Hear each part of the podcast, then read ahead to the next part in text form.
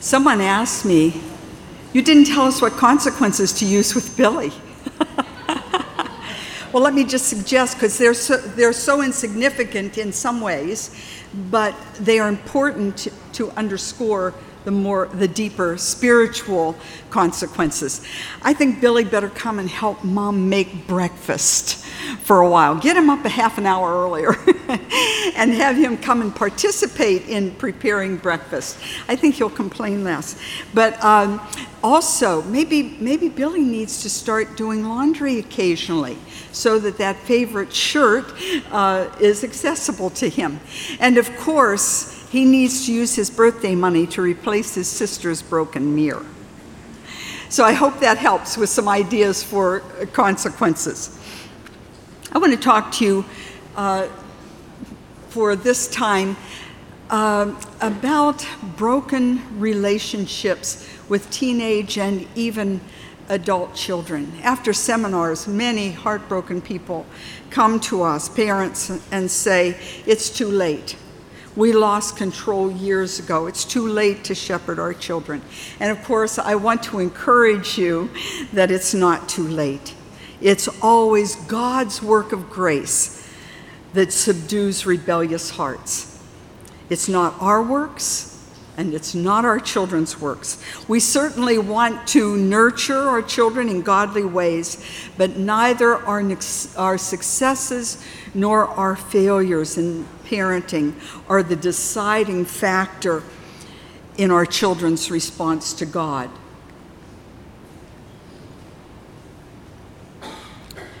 There are many reasons why children rebel. Many reasons why children rebel, but the most common reason for broken relationships between parents and children, regardless of their age, may surprise you. Parents unwittingly mix their Christian parenting with ungodly motives and responses to their children, and that creates an atmosphere in which rebellion can grow. Here's the problem. We want to be good Christian parents, but perhaps we didn't have good models when we were growing up. Or perhaps we've really worked hard to use biblical parenting methods. We've read the books, we've gone to these seminars, but they have been corrupted. Those biblical methods have been corrupted with our anger, our selfish motives, perhaps laziness because it's such hard work. Or our inconsistency. You know, one day we're spot on, but the next day the same thing just doesn't seem that important. Or perhaps we've used worldly behaviorism. Or perhaps we've been authoritarian and legalistic in our approach to our children because we feel this desperate need to keep control of things in our home.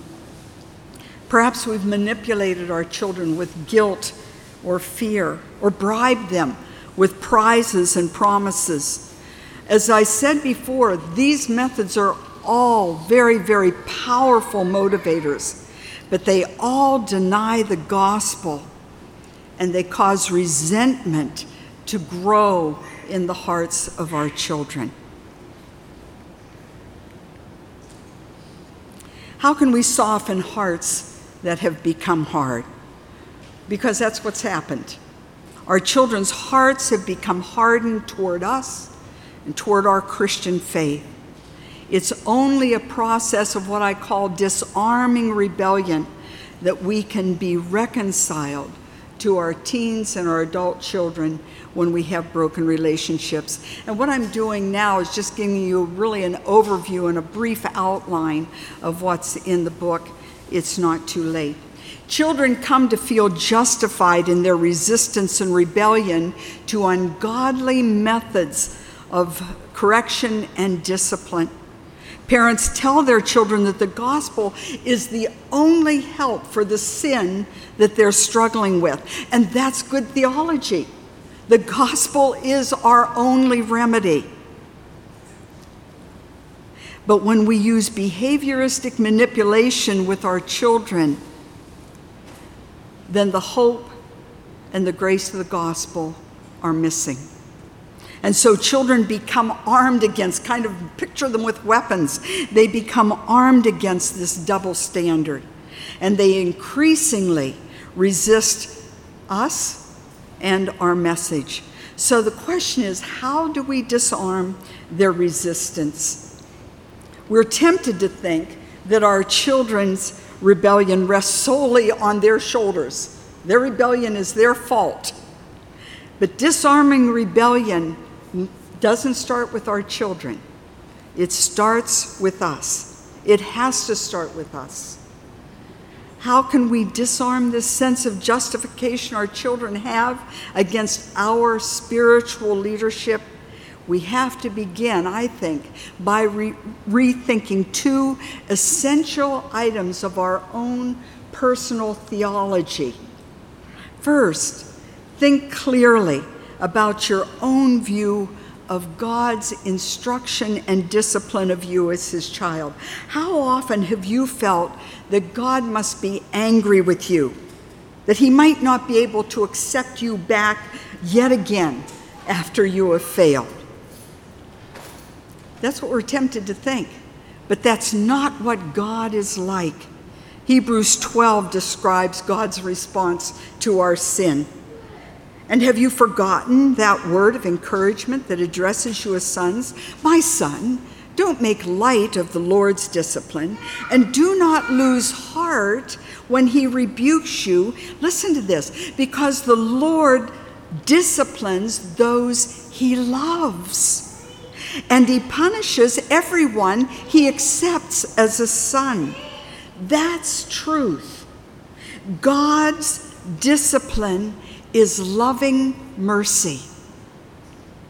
We must believe that ourselves, and we must purpose to have our daily life exude that hope before our children in their struggles with sin. We have to focus on redemption. God uses his word to convict us in order to show us our sin. Why? So that we can take our vision off of ourselves and put it on the cross. We must do that for our children too. I think sometimes we're convicted of sin and we just stay there in the slough of despond and feel badly, feel sorry for ourselves, beat ourselves up as if somehow that's going to help. And of course it doesn't. We need to look at the cross. Take our eyes off of ourselves and remember what God's purpose is, even in his chastisement of his children. Secondly, remember that you are a tangible representative of the unseen God for your children. Harsh, legalistic, manipulative, and ungracious treatment from us causes our teens to resist God and God's authority. They will also resist our discipline and instruction of them as agents of this God. Here's why. Children attribute to God the treatment they receive from their parents. You know why? Children imitate their parents. Our children see us as imitators of God. And so when they experience treatment from us, they attribute that to God. They believe that's what God's character is like. Oh, if we could only remember that every time we're tempted to allow angry words to escape our lips. We give God a reputation. We need to make spiritual preparation for reconciliation. And this is where I'm going to spend most of our time because it's really foundational to the practical preparation for reconciliation. The disarming process is a spiritual endeavor. This isn't 10 easy steps to anything. It's a spiritual endeavor. Just as our brother said in the last hour, our spiritual person is at the core of everything else. Reconciliation is spiritually motivated and spiritually enabled. Reconciliation is a big step. It must not be taken lightly or insincerely. Spiritual preparation is the first step in God's process for reconciliation in any broken relationship. It brings cleansing to our soul, and it keeps us from giving even more ammunition to a child who is already well armed against us. When parents and adolescents or teens are at war, an adversarial relationship has taken the place of meaningful relationship. And our job as parents or authorities or in any relationship, our job is to break that cycle of rebellion. This process of reconciliation has to be a settled conviction for you. If God's Spirit doesn't convict you that the things I'm talking about today are true, then all of my words will mean nothing when you're confronted with a rebellious teen or an angry adult child. You must believe that this is the path that God has marked out for you in your relationship with your child. Reconciliation must be fueled by heartfelt spiritual zeal for your own personal growth and grace, and a true desire for the well-being of your child. If you think about it, that is the complete antithesis of the way people look at broken relationships. People confronted with broken relationships want to tell someone off. They want to get it off their chest. They want to let them know how they've been hurt. You see, this is a completely different change. It's because it's God's way and not man's way. Spiritual preparation for reconciliation with our rebellious children, regardless of their age, must start with a humble servant's heart. Because all rebellion at its course, all rebellion at its heart is rebellion against God. The people and circumstances in our lives become the occasion to justify our rebellion. But it's God's law that is broken in rebellion. And that's true of everyone. When parents take their children's rebellion personally, we get in the way of the child's real adversary in their rebellion. Their real adversary is not us. It's God. This immediately short-circuits the reconciliation process. When we get in the way with our hurts and our defensiveness and everything we want to get off of our chest, we get in the way of their true adversary. We have to get out of the way so that their real dilemma can be addressed. Our hurt, our indignation about their disrespect, while it's real and it's painful, they're not the big issue. When we personalize rebellion, we make it about us rather than about God. We must be committed to God's agenda rather than preserving our own feelings if we're going to benefit our child and proceed with reconciliation. So first, we must give up previous defenses. Humility is the heart of reconciliation. Seek to understand how your struggles and how your own sin have contributed to the rebellion of your child. Reconciliation requires giving up defenses and justification. Listen to this, even if they're true. Even if your defenses and your good intentions, if all those things are true, you've got to let them go. I have talked to scores of parents who have said, but, and I say, it doesn't matter. We can pray that the day will come when you can talk about the ways your child may have misunderstood or misrepresented your good intentions. But you have to start with a heart of humility that gives up all the past offenses. Let me suggest this. Leave them at the cross. That's a good place for them. Humility is at the heart of reconciliation. Disarming is most powerful as parents learn how they prepare the soil of their child's heart for resistance. Consider these possibilities, and this is only suggestive. The controlling parent, the parent who feels like I've got to keep control of what's going on in my house, they don't consider the strengths and weaknesses and preferences, fears and desires of their child. And it leaves the child feeling overwhelmed and bullied, and so the child resists.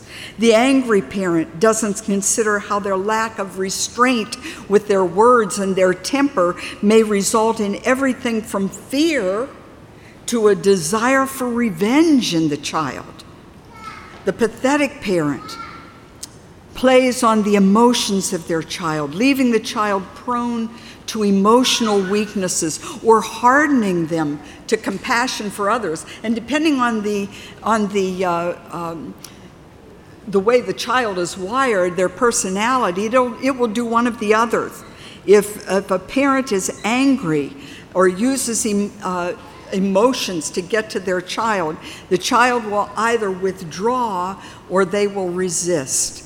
The manipulative parent uses rewards and punishments to motivate their child, sometimes even referencing God's law as their standard. And this either creates a Pharisee, because children who want to look good, they will obey the law on the outside. They will be the good Pharisee. They will behave out of self-interest. Or it will produce a cynic who learns to play the system. That was me as a child. I'm a PK. I knew what was expected of me, and I was told often enough, you're going to ruin your father's ministry, by wonderful, God-fearing, God-loving parents. But that's the way you kept kids in check in the 40s and 50s. And I learned to play the part. And it was all exterior. None of it touched my heart. The threatening parent uses fear to motivate, leaving the child a captive to the fear of man, or the other side of the coin, the desire for the approval of man. Now, those are only suggestive, but I want to encourage you to seek God, just as David did in Psalm 139, search me, O God, and know my heart. Try me and know my anxious thoughts. See if there's any wicked way in me and lead me in the way everlasting. Pray and ask God to help you identify what are the ways that you may have inadvertently wielded your parenting style to the detriment of your children.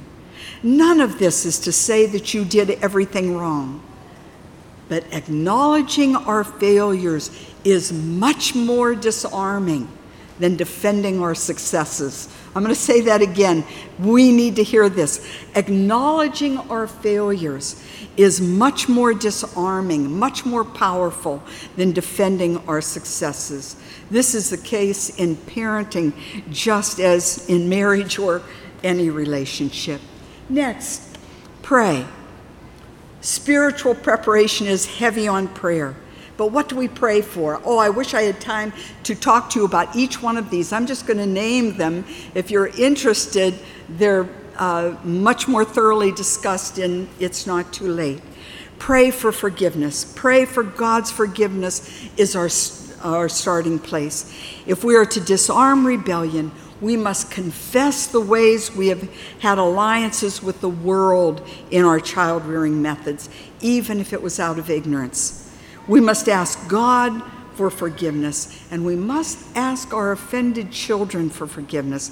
We need to humble ourselves in the repentance process. In doing so, we disarm our children, our teens, and even our adult children.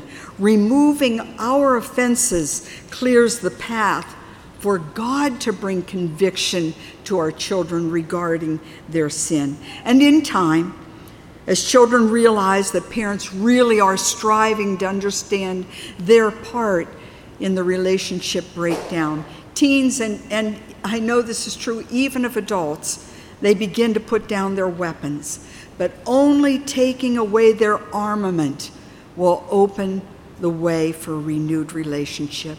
Pray that you will model the humility of Christ. Christ humbled himself. He made himself nothing. Philippians 2. He made himself nothing for you and me. The King of the universe humbled himself. Why? To be reconciled to you and me. Reconciliation and healing in your relationship with your rebellious child will always be humbling. But God has promised us, hasn't he, in his word, that he brings beauty from ashes. And sometimes we need to be ashes. Pray for your spouse. Oh, we could spend a lot of time there because you want to both be on the same page. If there's a spouse in the picture with this broken relationship, you need to be on the same page. Pray for your child. Pray that you will have the heart of a peacemaker. Pray that you will have a will to listen. Pray that you will not give way to fear.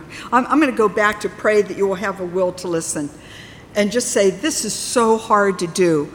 We want to be people of understanding who learn how to, as painful as it is to hear, we want to learn how to help our children to express the things that we have said and done that have hurt them, that have created the soil for rebellion. Pray that you will not give way to fear. Fear is a powerful motivator. We need to have the confidence of Psalm 46. I love this. God is our refuge and strength and ever-present help in trouble. He's there to help us in this reconciliation promise. The next words are powerful. Since God is who he says he is, therefore do not fear. Pray that you will not give way to fear. And then pray that you will love as you have been loved. Oh, this is so important. Love your rebellious child as you were loved by your heavenly Father while you were yet in your sins. You know, the scripture says that while we were yet sinners, Christ died for us. You want to know what God's love is like, what it is to love like God loves. 1 John 4 tells us, "Beloved, let us love one another, for love is from God, and whoever loves has been born of God and knows God. Beloved, if God so loved us, we also ought to love one another. We love because he first loved us." Love as you have been loved. Pray that God will give you grace to do that. Next, practical preparation for reconciliation. There are practical considerations as well. We've spent a lot of time on spiritual preparation because it's so important to be prepared internally. When our hearts, when the soil of our hearts has been plowed up by God's word and his spirit, and we've been able to humble ourselves and draw near to God and know that ability to remain quiet in his presence and also quiet as we interact with our children, giving them an opportunity to express their struggles with us. As we have done that work, we've prepared well for the practical reconciliation. Otherwise, if we don't do that, we go into conversation with our guns blazing. You know it's true. You say, boy, I'm going to have a talk with my child, and you have good intentions, but you don't go into it spiritually prepared, and before long, you know that the words that are coming out of your mouth are destructive words. They're words, in the words of Proverbs, that wound like a sword. They're not healing words. We haven't prepared our hearts or our mouths for this important work. Good preparation will enable you, by God's grace, to have profitable conversations with your children. I'm going to just in outline form give you some practical guidelines. Schedule time that is not hurried by your responsibility or your teen's or adult child's schedule. Spiritual issues don't respond well to time pressure. That's all I can say there. Have the setting be as relaxed as possible. Be sure the other children are out of the way and your teen's favorite snack wouldn't hurt. Don't spring the conversation on your child. Teens are not moved to heart-to-heart conversations on a schedule. You know, sometimes you want to talk to them at 7 o'clock at night. They're not ready to talk at 7. At midnight they're ready, and you're propping your eyes open trying to stay awake to have this conversation. So don't spring the conversation on your child. Try to prepare well for that. Be sure where your spouse is involved that you've discussed the content of your conversation beforehand and you're on the same page. It's good to recognize that one conversation will not disarm. Reconciliation is not an event. It's a process. It will take ongoing conversations. Don't try to do it all the first time. You will overwhelm your child and you will ensure that he never wants to go through that again. Now it's time to talk. I'm sorry to go through these so quickly, but I hope it'll give you a taste for what you will find in It's Not Too Late. It's time to talk. Parental talks must always have a quality of love and mercy, even when it's bringing discipline and correction. Isn't that how God deals with us? That's what we all already looked at in Hebrews. Even in the midst of chastisement, our Heavenly Father is always dispensing liberally His love and affection and His provision for us. We want to do the same for our children. Be quick to genuinely seek forgiveness when you fall into old patterns of conversation. If you find yourself starting to raise your voice or, you know, the veins are sticking out in your neck and you're feeling intense, it's time to say, oh, I'm sorry, I was going the wrong direction with us. Let's get turned around. Stop and pray and start over. New ways of talking. Begin your conversation by assuring your child of your desire by God's grace to learn new ways of interaction that will not foster strife, but understanding between you. Acknowledge your sin and failure, any that you're aware of. If you think you know ways that your attitude or speech or behavior has contributed to your child's resistance, acknowledge it. Identify your mistakes and why they're wrong. You're also, if you do that, you're also modeling for your child an understanding of what it means to acknowledge and ask forgiveness. You're being a good model. So acknowledge your sin. Then next, ask for forgiveness for your known sins and failures. If there are things that you know as you look back and the Lord has given you in prayer insight into ways that you have used any of these methods of discipline on your children, acknowledge those things. Then you can give your teen or your adult child even an opportunity to respond to their assessment of your failures. Perhaps there are things you've missed, and you can ask them to make those known to you. Next, give your child time to digest everything that you've said. This may require setting another time. You may, in a first conversation, you may only have time to get out your acknowledgement of your failures and your deep desire to have your relationship healed. And you may need to set another time. Don't hurry the process. Be patient with the process. Set parameters for your child's response. This isn't a free-for-all. When you get together with your child, it isn't a free-for-all. Some kids are afraid to say anything. You have to ask questions to draw them out.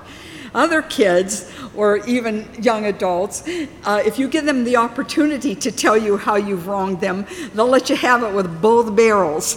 And so you may need to set some parameters. And you can say to them, I'll help you to understand the difference between expressing your feelings in legitimate ways and disrespect as we talk, and we'll interact about that. And so we want to set parameters for his responses. Know when to stop. Your teen will give you hints about his tolerance to go on. As I said, if in your first conversation you only get as far as acknowledging your complicity in the breakdown, that's enough. If your teen is responding with crying or nervousness or anger and hostility, or they're fidgeting and unresponsive, it's time to take a break. It's time for you to say, you know what, we'll talk another time. But here are some things to consider while you're ending that conversation. Leave your child with a biblical view of parenting, a picture of shepherding. You've turned the tables on your kid here. I don't care if they're 16 or 26. You've changed everything. Rather than arguing and back and forth and brokenness, you're striving to do something very, very different. You've turned the tables. You need to tell him you have a new vision for your relationship. Tell him that you want to shepherd him in the same way Christ has shepherded you. Isn't that what happened? Christ came alongside to share in our humanity. He didn't have to come to earth. He could have stayed in heaven and said, hey, you down there, get your act together. But he didn't do that. He suffered all limitations and temptations that you and I experience. Why did he do that?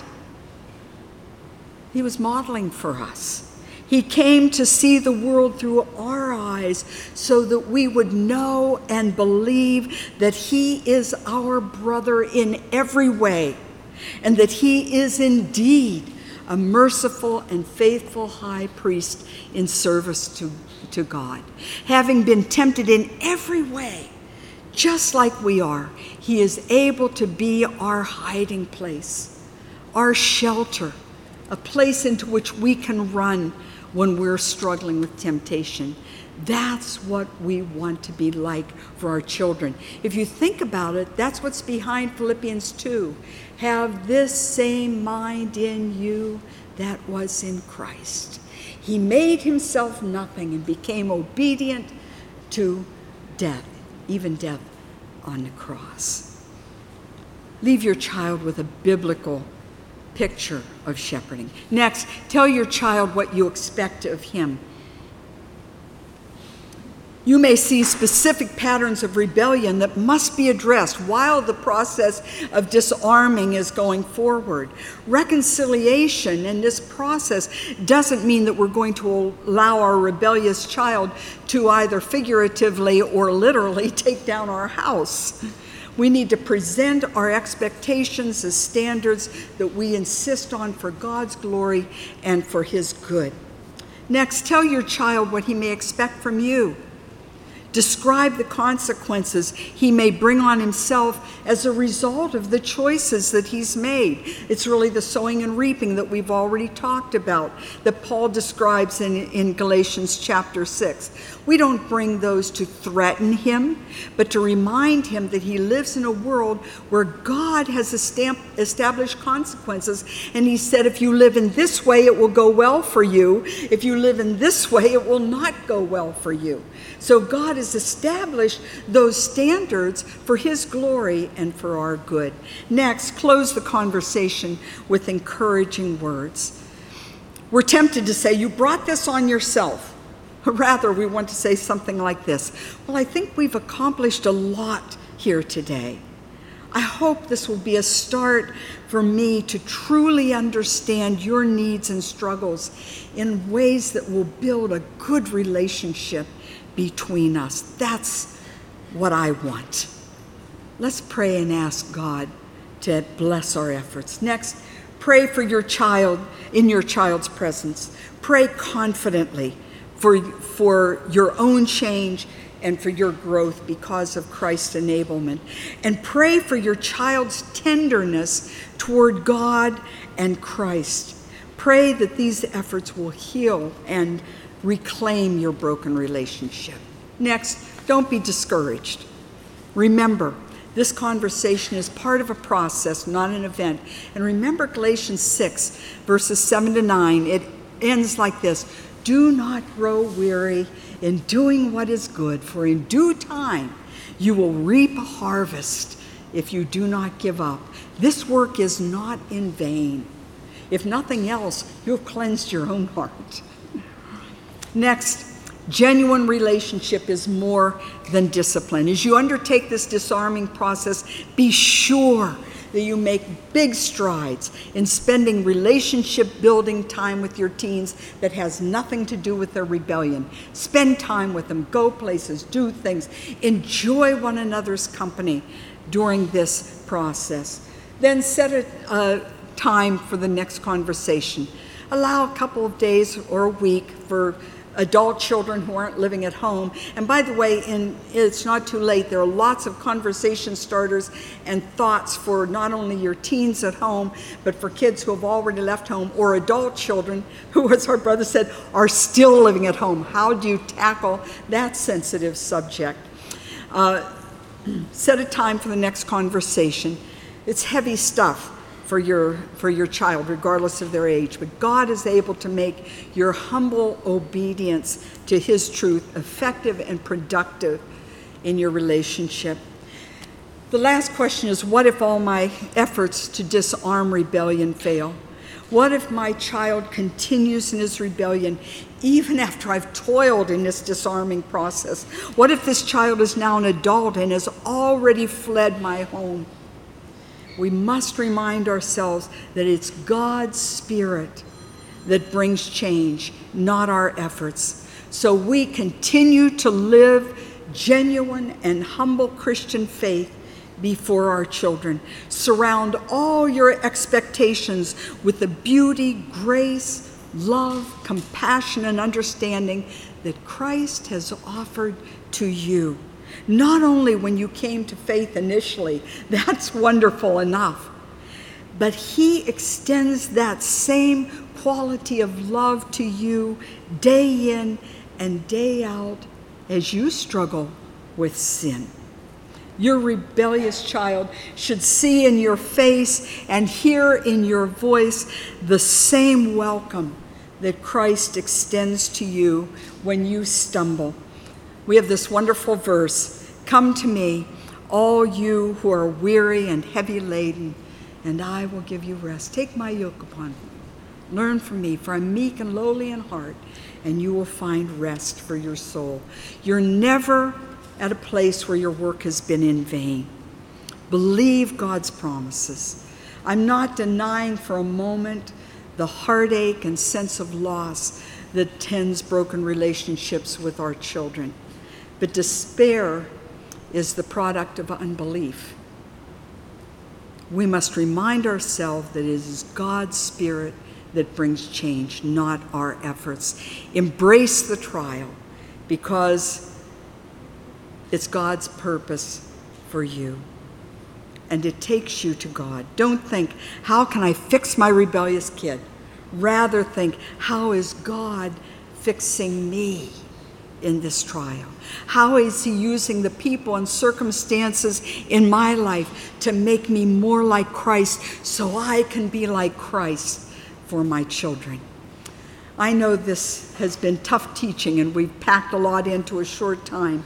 It's hard to acknowledge our complicity in relationship breakdowns with our children. It's hard to repent without defending and justifying our good intentions and our honorable sacrifices. It's hard to confront rebellion with Christ-like humility and love. So where do we find the resources needed to undertake this ministry of reconciliation? Oh, I go time and time again to 2 Peter 1, verses 3 and 4. Listen to this.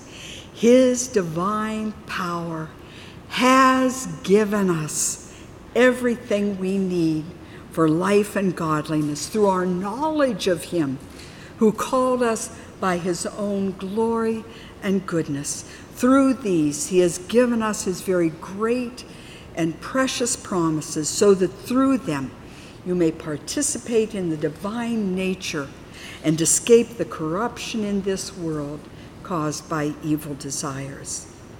You see, brothers and sisters, when we're confronted with rebellious teens, broken relationships with teens and adult children, we have in Christ everything we need to prepare spiritually and to pursue reconciliation with our children. Let's pray. Lord, we thank you for your word, and we thank you that no matter where we look in Scripture, we see not only our brothers and sisters from the Old Testament and New Testament struggling and finding you as we must, but we see our Lord Jesus Christ, the most perfect example of everything we are called to. He has already been for us. Oh, Lord, help us to find him in these difficult circumstances, and help us by your grace and by your Spirit to flee to the cross, there to lay our weary, hurting hearts down, and to gather up all of the enablement that we have in Christ to do the hard work of reconciliation. We pray for Christ's sake. Amen.